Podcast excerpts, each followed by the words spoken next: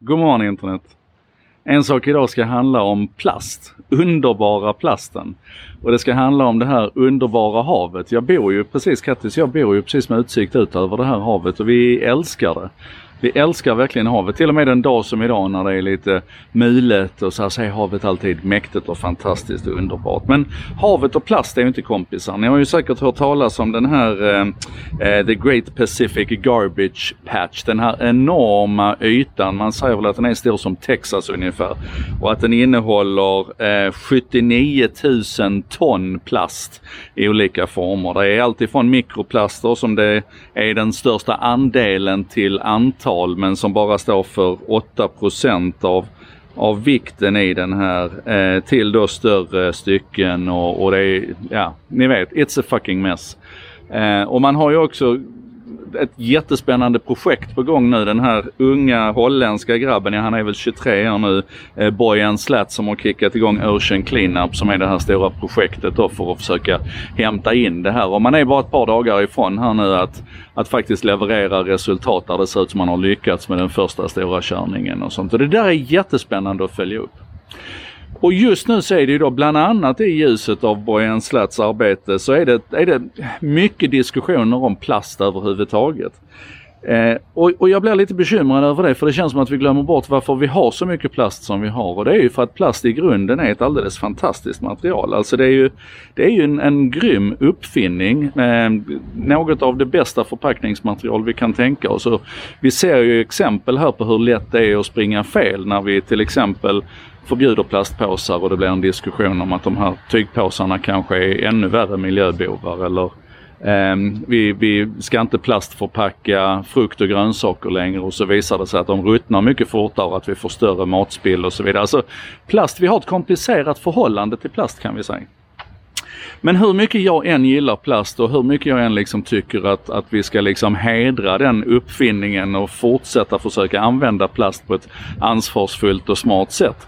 Så är det ju ett problem att plasten bryts ner så långsamt. Alltså att den, att den blir kvar i naturen så länge. Och det är den ju för att som sagt det är ett konstruerat material. Va? Det, är, det är långa molekylkedjor och det är liksom svårt för naturen att bryta ner dem. Det där är lite kul förresten. Ni vet de här kreationisterna, de som, de som tycker att evolutionen kanske inte var rätt utan att, att det fanns en gudomlig skapelse en gång i tiden som la ut den här kartan på hur, hur allt liv på jorden skulle fungera. De har ju lite problem med plast. För det finns alltså, och det är det som det ska handla om idag, plastätande bakterier och plastätande svamp. Och en av de här plastätande bakterierna äter specifikt då nylon och nylon uppfanns ju på 30-talet. Och då är liksom frågan hur Gud i sin outgrundliga visdom skulle kunna förutse att man sådär 2000 år efter att han har skapat, nej 7000 år efter att han har skapat jorden, att det skulle finnas nylonätande eh, bakterier. Det, det hänger ju inte ihop riktigt. Men det gör inte jag heller, men det jag skulle komma fram till det är att för tre dagar sedan så blev det känt här nu att ett, eh, ett universitet i Indien har hittat eh, två nya sorters plastätande bakterier. Bara i liksom de här plastavskrädeshögsamlingarna i, i, i deras eh, wetlands utanför universitetet så har man alltså hittat två nya strängar av bakterier som verkar vara ännu duktigare än det vi har hittat tidigare på att äta plast. För det här är ju inget nytt alltså att, att bakterier kan bryta ner molekylära plastkedjor till någonting som de sen kan leva på. Det, har, det, det finns TED-talks på ämnet. Så, eh, I Japan 2016 så gjorde man en jättedrive runt det här och sådär. Och, och det här är liksom det är en framkomlig väg som inte på något vis är mystisk. Det är inte konstigare att, att, det är inte konstigare att bakterier kan bryta, bryta ner plasten, att vi kan bryta ner bröd och, och göra till, till näring när vi har käkat och sådär. Utan det här handlar liksom bara om att hitta rätt bakterier och hitta rätt sätt att, att göra det här till en kommersiell process och sen sjösätta det här. Och kopplingen till internet är naturligtvis, förutom då att det var på internet jag läste om det här indiska universitetet, det är att hela det här sättet som vi kan kommunicera och prata runt det här idag tack vare vårt globala internet, det ökar utvecklingstakten något alldeles enastående.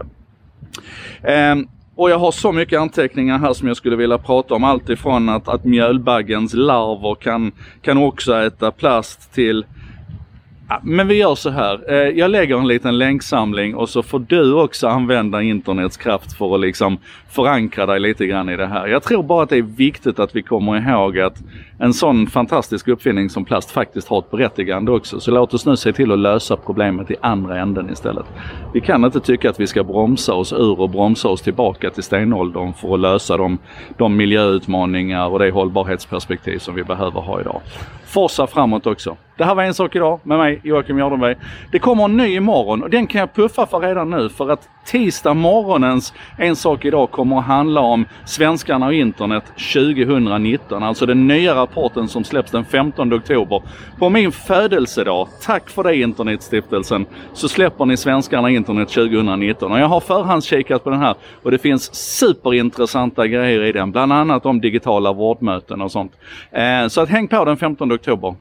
Och, och, och som sagt, tyck till om plast och sånt också. Vi hörs helt enkelt. Stop recording.